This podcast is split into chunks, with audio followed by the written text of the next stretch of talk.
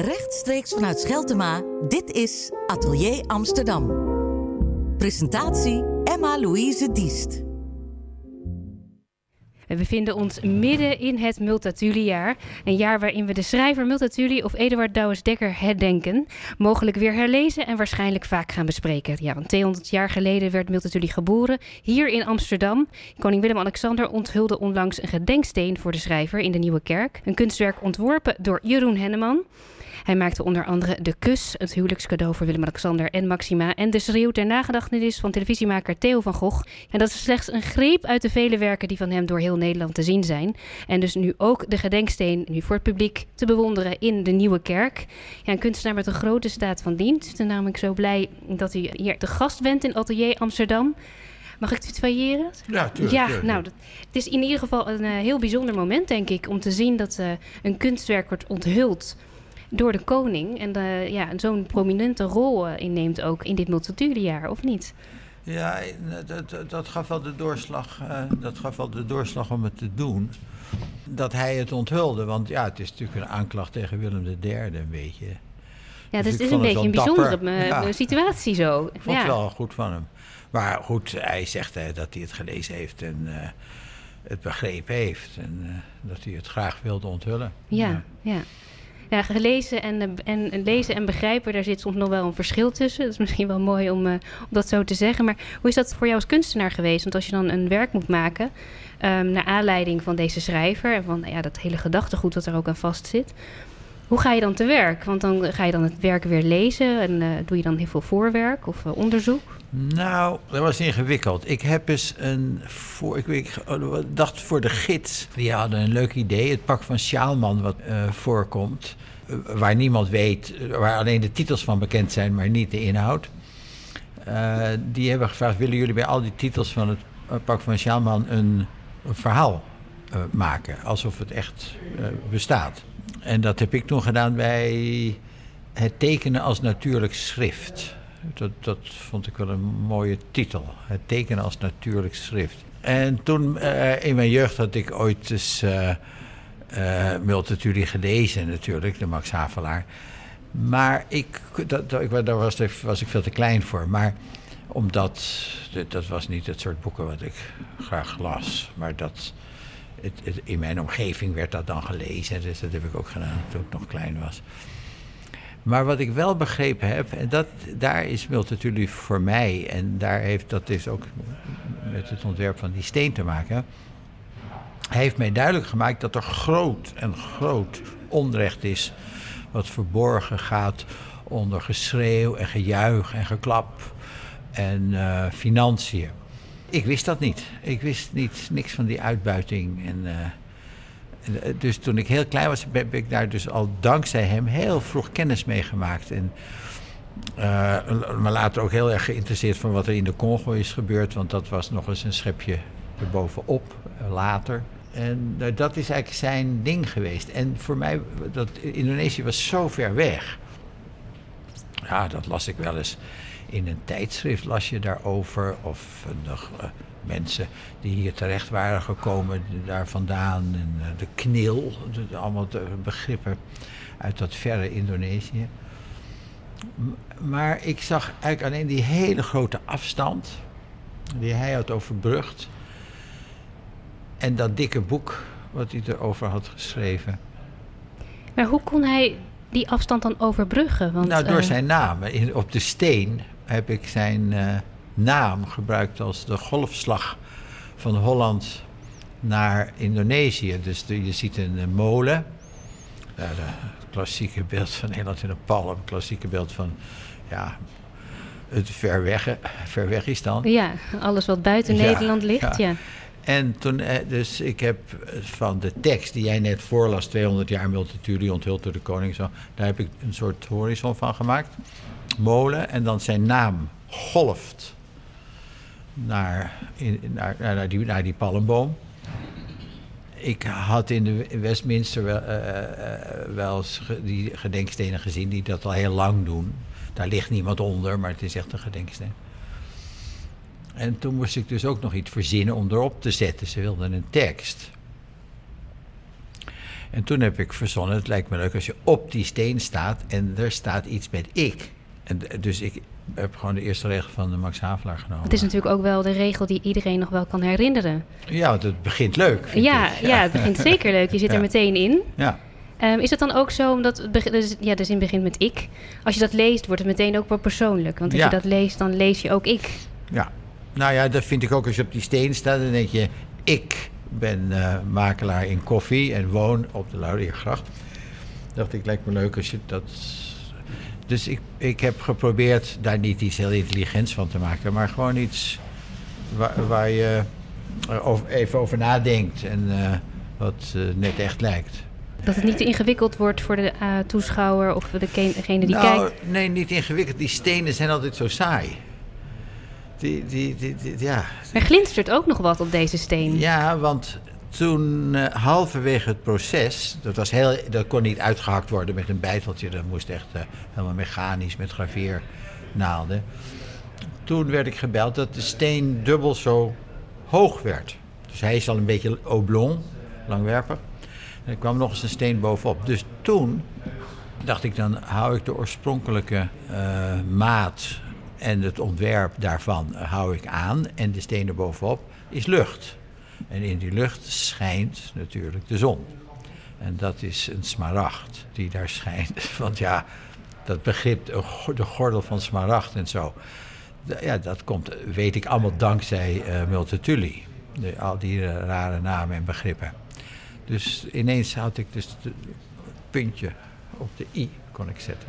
En dat is fijn, denk ik, als je dat kan Ja, doen. dat was heerlijk. Dacht ik, hé, gelukkig, nou is het compleet. Er ontbrak iets aan Ja. door die langwerpigheid. Dat is niet mijn maat, dat langwerpige. Ik ben meer A4, zou ik maar zeggen. Ja, dat lijkt me ook wel ingewikkeld. Want ehm, natuurlijk in opdracht werken, dat is altijd moeilijk, denk ik. Als dan, het kan ook eh, fijn zijn dat je natuurlijk een richting hebt als kunstenaar. Ja, kennen, je maakt met iets kennis wat je niet wist. Van nee, maar er daarvoor, wordt, ja. zijn wel grenzen die voor jou worden gemaakt natuurlijk. En die je niet zelf kan maken. En is dat, was dat soms moeilijk hierbij? Omdat je natuurlijk op een gegeven Nee. moment dan... Nee? Nee, absoluut niet. Nee, nee, nee. Daar draai ik mijn hand niet voor om. Nee. Dat moet je kunnen, vind ik, als kunstenaar. Je moet, ik, ben, ik, ik, ik kan mij heel erg dienstbaar maken, omdat ik dat leuk vind. Dus ik maak nog steeds omslagen. Illustraties maak ik bijna nooit meer. Dat vind ik te eh, bepalend. Ik vind, de, als je iets leest, dan moet je in je hoofd eh, de illustratie maken. De lezer moet de illustratie maken. Niet iemand anders met zijn eigen gedachtegang over het geschrevene. Dus het is leuk om ook bezig te zijn met degene die het gaat, gaat zien en gaat meemaken. Ja, daar probeer ik je in, het, in mijn normale werk niet. Maar in dit geval, dat is dienstbaar. Ik moet iets maken wat dienstbaar is. Eh, Ja, daar hou ik rekening mee. Wat zou er gebeuren als? Dus daar wilde ik ook dat ik... Dat de mensen denken, ik? Help, ik, doe- ik, ik ga van die steen af. Ja, ja. ja. En wat gebeurde er met, met jou als kunstenaar bij het maken hiervan? Of ja, misschien kan, kan ik dat beter zeggen in het algemeen. Als je een kunstwerk maakt, dan... ehm, je hebt zelf ooit gezegd dat je dan op een gegeven moment moment bereikt... waarin je heel erg merkt dat jij als kunstenaar degene bent die de begrippen maakt. Of zelf... eh, Eigen taal. Ja, eigen Ja, taal. ja, ja. En hierbij denk ik dat je, ja, letterlijk, we hebben te maken met ook de taal van eh, degene waarvoor je het maakt. Was, was dat hierbij een soort ontmoeting? Voelde dat zo? Ja, ja, ik dacht, ik moet. Ik heb natuurlijk ook niet alleen eh, de, de, de kijker voor ogen, maar ook Multatuli zelf. Ik heb een beetje ingelezen weer en ook al zijn eh, dingen die hij heeft gezegd en opgeschreven en aforismes allemaal. En het, het is jammer eigenlijk dat het, dat het niet een filosofisch boek is geworden, maar een heel praktisch boek, vertellend. eh, dat is jammer, want da- daardoor verdwijnt het ook een beetje in de tijd, vind ik. Ik weet niet of je dat nog over honderd jaar zo. Dan is het een heel persoonlijk eh, boek. Het was ook wel een beetje zijn bedoeling, had ik het. eh, Althans, Nee, want eh, het was natuurlijk een aanklacht. Ja, daarom. Dus als het te filosofisch gaat worden, dan verdwijnt het misschien ook in de kunsten. Nee, want dan, dat is net als Sartre, die schrijft ook een heel fantastisch boek, hè, Le Mépris of zo. Een fantastisch verhaal, maar eh, je, je leert er ook nog wat van. Ja, ja. Van, eh, algemeen geldende waarden of vernieuwingen in je manier van denken. Maar de manier waarop we nu met dit werk omgaan, dat we het zo kunnen openbreken ook en naar deze tijd kunnen trekken, waarom zou dat verdwijnen met de jaren? Nou ja, omdat het zo heel erg persoonlijk is. Eh, het is natuurlijk ook een beetje een boek van een querulant. Dat vind ik een beetje jammer. Maar dan is het misschien ook wel taak dan als je als kunstenaar daar iets mee gaat doen, dat je dan dat filosofische deel er zelf uithaalt. Ja, tuurlijk. Ja. Ja, ja. Nou ja, ik, uh, ik heb dat, eh, dat, ik zal maar zeggen, ik heb Multatuli uitgeperst. Ja. En uh, ja, daar is dit tevoorschijn gekomen. Je kan ook zeggen, ja, het is heel pover.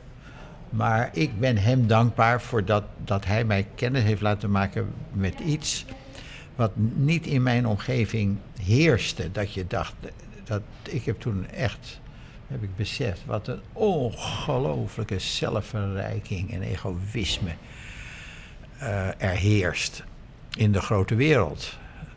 Dat had ik al heel jong als kind, besefte ik dat dat totaal niet deugde.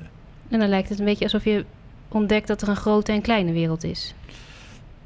Nou ja, er is maar één wereld en dat is zelfverrijking. Ja, dat is een beetje wat ik toen dacht. Ja. Ja. Het gaat alleen maar om zelfverrijking en uitbuiting. En, ja.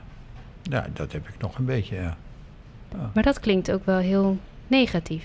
Terwijl als je iets maakt, het, het maakproces is in principe positief, want er komt iets nieuws. Ja, ik hoor daar niet bij, bij die steen. Die, die steen hoort daar niet bij. Nee, die Nee, steen, nee. Ja, dat is de, ja, een tijdspiegel, of hoe noem je dat? Een moment in de tijd die dat een heel piep, piepklein een beetje verwoordt hoe ik erover denk. Maar, alhoewel die je dat niet echt goed kan zien op die, op die steen, hoe ik er precies over denk. Maar Zijn er geen elementen die, eh, want als je nu naar je werk kijkt, dan zal, zal je er zelf waarschijnlijk anders naar kijken dan andere mensen. Maar wat zie je zelf als je kijkt naar dit werk? Ja, een goede vraag. Want daar zit ik ook wel eens over te denken. Ik zie dat ik hem opneem in de kanon van mensen die van belang zijn geweest voor de mensen. Niet voor Nederland, maar voor de mensen eh, van belang zijn geweest.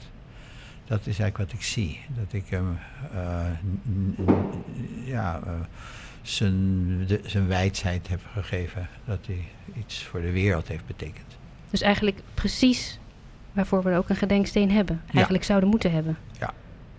En heb je ook gekeken, want je zei ook, eh, ik ben ook gaan reizen of ergens anders gaan kijken waar gedenkstenen zijn en worden, worden gemaakt, of vroeger werden gemaakt. Ja. Er zit ook een hele traditie natuurlijk in. Heb je daar nog naar gekeken in hoe je daarin wilde staan? Ja, nou, daar komt die zin vandaan. De, de- want meestal zijn, ze, zijn die denkstenen, zeker in Westminster, toch nog een schepje eh, op de glorie van de persoon. Eh, en hoe belangrijk die is geweest. En soms eh, zijn er ook intiemere, zijn er intiemere dingen. En eh, dus sta- staan er vermeld. of dat die een persoon heel bijzonder is geweest voor een kleine groep andere mensen, dus niet wereldwijd. En dat, toen dacht ik, dat is dus van groot belang wat er op die steen komt te staan. En toen dacht ik, het begin van dat boek, dat, dat, is, zo, dat is al zo persoonlijk. En eh, de, ja, de meeste, ja, ik weet niet, ik, ik vond het een fantastische zin toen ik dat voor het. Ik dacht, hè, ik? De- Ja, dat is het ook. Nou ja, zo je- persoonlijk. Ja. Er nou, zijn ook heel veel films en series die juist weer met die zin beginnen natuurlijk. Ja. Dus dat, dat is intiem en persoonlijk. Dat vond ik leuk, dat je dus daar even bij stilstaat. En dat je dan ook ineens ziet, oh ja, ja, goed, dat is die eerste zin van dat boek. Ja, dus dat, dat, dat je zo eh, de, eh, de connectie maakt met het boek. Ja, en dat is het intieme persoonlijke wat, eh, wat dan eh, Eduard Douwes Dekker, Multatuli, heeft gebracht met zijn werk. Of ja, dat, die, die kwaliteit. Als je kijkt naar je werk, nu, eh, naar deze gedenksteen, zie je dan ook iets persoonlijks van jouzelf?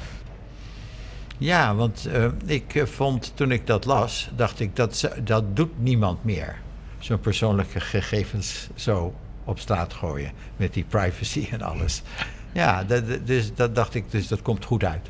Ja, Dat ik zo eh, eh, gewoon zeg waar ik woon, dat de ruiten ingegooid kunnen worden en zo. Ja. Dat zou je nu niet meer doen. Een schrijver kan dat niet meer doen nu. nee, zo, Want er zijn daar kan je me degene- vinden. Degene die daar iets van vinden wat hij schrijft en eh, dat niet vinden deugen, ja, die gooien dan een steen door je raam. Dus je, je bent je, als schrijver komt dit niet meer voor dat je dit zo vermeldt. Ja. Dus dat is mijn persoonlijke. Dat ik dacht, dat was, gaf de doorslag uiteindelijk om het echt te doen. Want er waren anderen die. Ik was natuurlijk in een commissie, in een comité. Die hadden andere voorstellen. Omdat dit droogstoppel is, hè, die eigenlijk die dit zegt. Dus die vonden dat je dat. Ja, is, die, die, ja, die droogstoppel die deugt niet. Nee, maar in dit boek is juist natuurlijk wel het uh, interessante wie, wie nou wat zegt. Daar zijn we steeds mee natuurlijk in gevecht. Ja, maar goed. Ik vond dit, ja. Ik, ik heb het gevoel dat die, dit, ook de, de, manier van tekenen. Ik heb niet een heel uitgebreide palm uh, getekend. Of een molen. in de suggestie zit Gewoon het. een schetsje. Ja, want uh, met dit werk, het is ook een soort verantwoordelijkheid natuurlijk, inderdaad, wat je eruit haalt en uh, uh, wat je naar voren brengt of duwt. Um, je zegt dat je je wel heel erg, um, je was heel geraakt door wat er, ja, de aanklacht uit het boek en ja, dat vond je terecht. En ook, ja, eigenlijk een beetje een wat niet zo'n positief beeld over de maatschappij. Heb je het gevoel dat je als kunstenaar ook een verantwoordelijkheid hebt? Of voel je die soms zelf om iets te maken wat ook een soort aanklacht kan zijn of een Um, iets kan veranderen in de situatie? Mm, nee, Al is het een klein niet, beetje? Niet, niet, generaal, nee, nee. Ja, soms doe ik dat wel eens, maar uh, daar, dat, kijk, da, daar, daar worden sociale media voor gebruikt.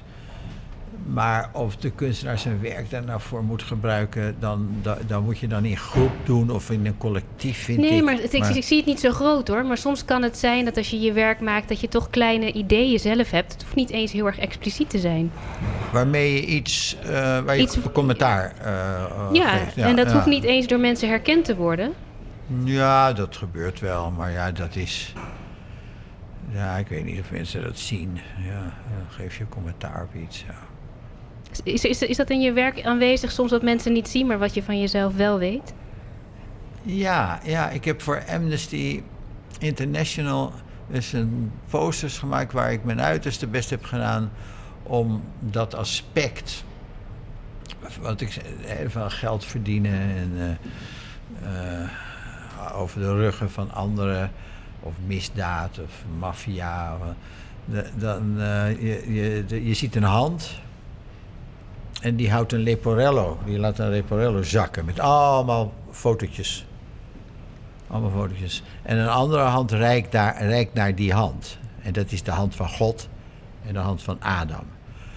Maar Adam laat aan de hand van God zien: kijk, dat heb je dus allemaal veroorzaakt. Dus mensen die door hun hoofd worden geschoten, met een guillotine, uh, uh, Duitsers die mensen neerschieten en zo. Dus dat uh, Echt een gruwelen. commentaar op God.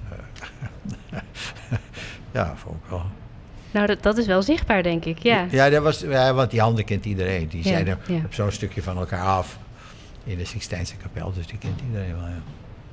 En als je aan het werk gaat eh, voor jezelf, ehm, hoe gaat het dan meestal? Kijk, nu wordt natuurlijk het idee, of nou in ieder geval het, het be- beginpunt natuurlijk je aangereikt. Althans, ja, dat is het startpunt is het werk van, eh, van Eduard Douws- Douws-Dekker. Maar als je voor jezelf gaat werken, hoe ga je dan eh, te werk? Want hierbij heb je heel veel voorwerk gedaan. En dan hoor ik er ook een beetje een soort nieuwsgierigheid aan, uit een, een, een soort gulzigheid naar informatie. En hoe doe je dat als je voor jezelf werk maakt? Ga je dan ook zo te werk? Ja, Dat je... dat is eigenlijk hetzelfde. Je hebt altijd een piepkleine aanleiding. Bijvoorbeeld toen ik het beeld voor Theo van Gogh maakte. Toen had ik ook een piepkleine aanleiding. Ik was verdrietig. Theo was een vriend. Ik moest dat beeld maken. En ik zat eens een keer met Theo in de auto. En, ja, inmiddels zijn al die namen veranderd. Maar we hebben het net nu, weer eens uitgezocht. En ik reed met Theo in Brussel op de avenue Franklin Roosevelt. En daar staat een monument voor de gevallene uh, piloten. Uh, staat daar een, een engel die, die, die, die, die, die tilt een lichaam op de hemel in. En Theo die zei toen tegen zo, kijk, zo wil ik. Zo'n ding wil ik ook op mijn graf hebben. Dus dat was een piepkleine aanleiding. Ja, jaren gingen voorbij, maar goed, toen gebeurde Je had het wel opgeslagen, dat moment. Ja, ik had het opgeslagen. En toen uh, ben ik dus ja, begonnen met dat na te maken. Maar dan nou, houdt Theo zich nog vast aan zijn fiets. Uh, die blijft steken. En, uh, dus die engel moet uh, ja, heel erg zijn best doen om op te tillen. Want er moet ook nog een fiets mee. Nou ja, nou, enfin, van het een kwam het ander. En uiteindelijk, na twee, drie maanden, eh, heb ik een heel simpel, eenvoudig, niet al te figuratief ding gevonden. Zo gaat het altijd. Zo gaat Ja? het altijd. Je begint met heel veel en dan vallen Ja. er dingen af. Dan gaat het Ja. langzamerhand wordt het naar, gaat het naar de kern. Ja, het- het- ik heb het wel eens verwoord in een, of verbeeld in een tekening. Je hebt een gedachtegang. En dan denk ik, ik ga het zo doen, ik ga het zo doen, ik ga het zo doen. Dan denk je, ja, maar dat zo, dat, la- la- laat maar even liggen. En dan ga, begin je met iets anders. En dat is ook een beetje lineair, dat bouwt zich op. Doe je dat erbij, doe je dat. En dan neem, doe ik misschien koper, maak het van koper of zo. Laat je ook weer liggen. En dan heb je op een gegeven moment heb je een hele tafel vol met lijnen, richtingen. En dan moet je kijken, en dat gaat eigenlijk vanzelf, dat, gaat alleen maar, dat speelt zich af in je hoofd. Dan gaan al die lijnen naar elkaar toe. En dan kruisen ze allemaal op één plek. Kruisen ze. Al die lijnen zo, zo, kruisen elkaar op één plek. En dat is het kunstwerk. Dus er zit van al die lijnen iets in dan. Heel raadselachtig. En dat gaat, daar reken ik op dat dat gebeurt. En ja, dan moet je ook heel alert op zijn, denk ik. ja, moet je daar- moet alert zijn, dus dat is vermoeiend. Want je moet, Ja. eh, ja. Dus dan lig ik in bed. Dan kan ik de slaap niet vatten. En dan zie ik die chaos aan voorstellen die je jezelf hebt gedaan. En dan zie je het plotseling naar elkaar toe groeien. Dan denk ik, nee, als die jurk nou groen wordt, dan kan ik die boom in het bos gebruiken. Nou, nou ja, enfin, raadselachtig. Gaat helemaal buiten mij om. Nou, dat is misschien niet helemaal waar, want je moet natuurlijk zorgen dat die lijnen er wel liggen. Ja, ja, ja, nee, dat heb je gedaan. Ja, ja, ja. En ook dat- kiezen hoeveel lijnen dat worden. Op Ja, een gegeven maar- moment moet je. ja, op een gegeven moment eh, eh, weet je dat je zoveel denkrichtingen, zoveel probeersels hebt, dat je het hele gebied hebt eh, in kaart hebt gebracht. Ja. Dat, dat, dat gevoel heb je dan wel, ja. ja. En dat dus, je sommige, ja. afle- som- sommige dingen die te veel afleiden, dat je daarvoor afsluit, denk ik. Ja, Want om, je eh, weet ook wat je soms niet moet doen. Ja. Ja. Hoe is dat dan als je op een gegeven moment dat kruispunt ziet? ja, dan is het werk gedaan. Dan is het een kwestie van uitvoeren. Ja, Maar je hebt wel dat vertrouwen dat dat, dat, dat punt. ja. gaat vanzelf. En soms weet je dan waarschijnlijk eh, in, eh, in, de, in de voorbereiding dat als je bezig bent met een lijn waarvan je eigenlijk wel weet, ja, dit is eigenlijk. Ik ben nog met veel te veel materiaal bezig, dat gaat het niet worden. Dat, daar ben je dan wel van bewust. Ja. Ja, Ja. absoluut. Ja, maar goed, je hebt wel die aantekeningen. En later, als je met iets anders bezig bent, leven die lijnen. Die, ja, die blijven, wel, die blijven wel bestaan. Dus dan denk ik soms, ben ik met iets anders bezig, denk ik, oh, eigenlijk toen ik dat en dat wilde doen en niet doorging, dat is nu misschien toch wel weer bruikbaar. Ja. Ja. Dus dat wordt opgeslagen ook weer. Ja, de- of in notitieboeken zie je natuurlijk ongelooflijk veel eh, schetsjes en denkbeelden. Maar het is toch tegenwoordig eigenlijk in mijn hoofd zit het. En soms dan denk ik, ik heb toch alles een keer. Wat was dat ook? En dan weet ik het toch altijd te vinden. Een soort enorm archief in je In hoofd. mijn hoofd, ja, ja. Ja. En dat is omdat ik een fenomenaal geheugen heb voor stemmingen. Niet voor eh, praktische, eh, concrete dingen, maar voor stemmingen heb ik een eh, enorm. dus dat, ja, dat was die avond. Het regende. Daar zat ik een beetje, was ik een beetje verdrietig om dat en dat en dat. Toen hoorde ik buiten die muziek en toen dacht ik. Oh ja, dan denk ik, oh ja, dat was ook, dat was, oké, ja, ja, ja, ja. Dat was met dat zilverdraad was dat. Oké, nou, dan weten we, heb ik het weer. Het is een stemming die bijna gekoppeld is aan materiaal waarmee je werkt. Ja, Ja. ja. En is het ook belangrijk dat, dat ook degene die jouw kunstwerk gaat zien ook een bepaalde stemming voelt? Ja, dat, ja, ik weet niet. daar- Ik kan daar, daar dat Nee, je hebt er geen controle over. Natuurlijk niet. Maar, Nee, maar je moet ook, daar moet je ook niet aan denken. Je moet ervan uitgaan dat iedereen doet wat jij ook doet. Je probeert de taal van een ander te begrijpen. En ben jij in een vreemd land waar je gedwongen bent eh, te gaan wonen, dan moet je die taal eh, je eigen maken. Ja.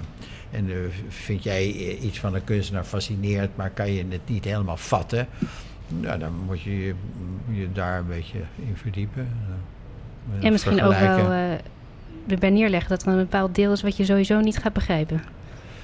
Ja, die, dat is er veel, ja. ja, ja. Elke keer opnieuw weer. Nou ja, zo bijvoorbeeld, ik ben geen Rotko-liefhebber.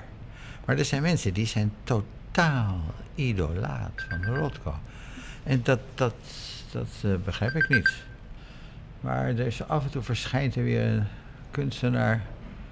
Ik denk, hé, hey, nou, moet ik me toch maar eens, eens, eens kijken wat hij nog meer maakt. Laat ik het dan zo zeggen. Kijken wat hij nog meer maakt. Kijken of ik het kan, kan begrijpen.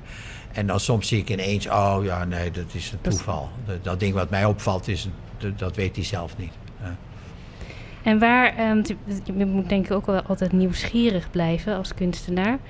Waar haal je dan weer nieuwe projecten vandaan voor jezelf? Uit mezelf. Ik heb mijn hele leven me volgestopt met dingen van anderen. Dat begint in je jeugd, museum bezoeken, vreemde landen waar je komt te wonen. Het wordt vol gepropt. Dat heb ik altijd gezien als een bron. Maar dan een bron met allemaal kleine beekjes die allemaal uiteindelijk in mij terechtkomen. En dat bassin is nu vol. En nu kan ik dat uh, door een heel klein uh, gleufje te maken in, de, in die dijk, kan ik dat heel zachtjes daar laten uitvloeien. En dat kan ik dan bekijken. En dan denk ik... Oh, heel gedoseerd. Ja, ja, ja, ja kan ik. Het, ja, ja dus, dus, zo voel ik het. Dat, ik heb niet meer uh, de behoefte ook niet meer... Ja, goed, ik ga nog wel naar, naar van alles toe. Ja. Maar niet meer om er iets van op te steken. Maar eigenlijk alleen maar uh, ter bevestiging van de een of ander idee. Dat ik dat nog een keer wil zien. Of kijken of ik er nog net zo over denk als vroeger. Of uh, dat het me nog kan verrassen. Uh, ja, dat, maar niet meer om, om het te gebruiken. Nee, maar dit onderzoek um, naar aanleiding van het Multatuli-jaar... dat was volgens mij wel zo um, groot en dat heeft je zoveel toch weer nieuwe ideeën gegeven. Dan is misschien, stiekem misschien dat archief toch een klein beetje uitgebreid. Nou, dat, dat, dat archief was wel maar een beetje grof. Het is iets verfijnd, het archief. Er zijn wat blaadjes bijgekomen, maar... Verrijking wellicht. Het, het, verrijkt. Het is ietsje verrijkt, ja. ja. Ja, ik vind, als je een hele specifieke opdracht krijgt, waar je eigenlijk je hele leven nog nooit over na hebt gedacht, dan moet je wel even kijken waar dat over gaat, ja. Een gedenksteen, ja. Maar daar had ik me nou nooit bezig, mee bezig gehouden. Nee, maar dan toch ja. duik je daar zo in. Dat, ja. het, uh, dat dat mooie grote archief, wat eigenlijk al vol was, toch nog stiekem er wat mooier ja, uh, ja, verfijnd. Dat je, dat, uh, ja. je, je, weet het begrip, je kent het begrip, je hebt ze gezien, je hebt er overheen gelopen in allerlei landen. Maar je hebt het je nooit zo beseft dat dat een heel gedoe is. Van, nou, ik hoop dat de mensen die de gedenksteen voor Multatuli in de Nieuwe Kerk gaan bewonderen. Wellicht is dat een goed begin om het prachtige werk van Eduard Douwes-Dekker toch eens um, te gaan onderzoeken en uh, ja, daar ook je leven een klein beetje door te laten verrijken. Ja. Dankjewel voor dit gesprek. Oké, okay, graag gedaan.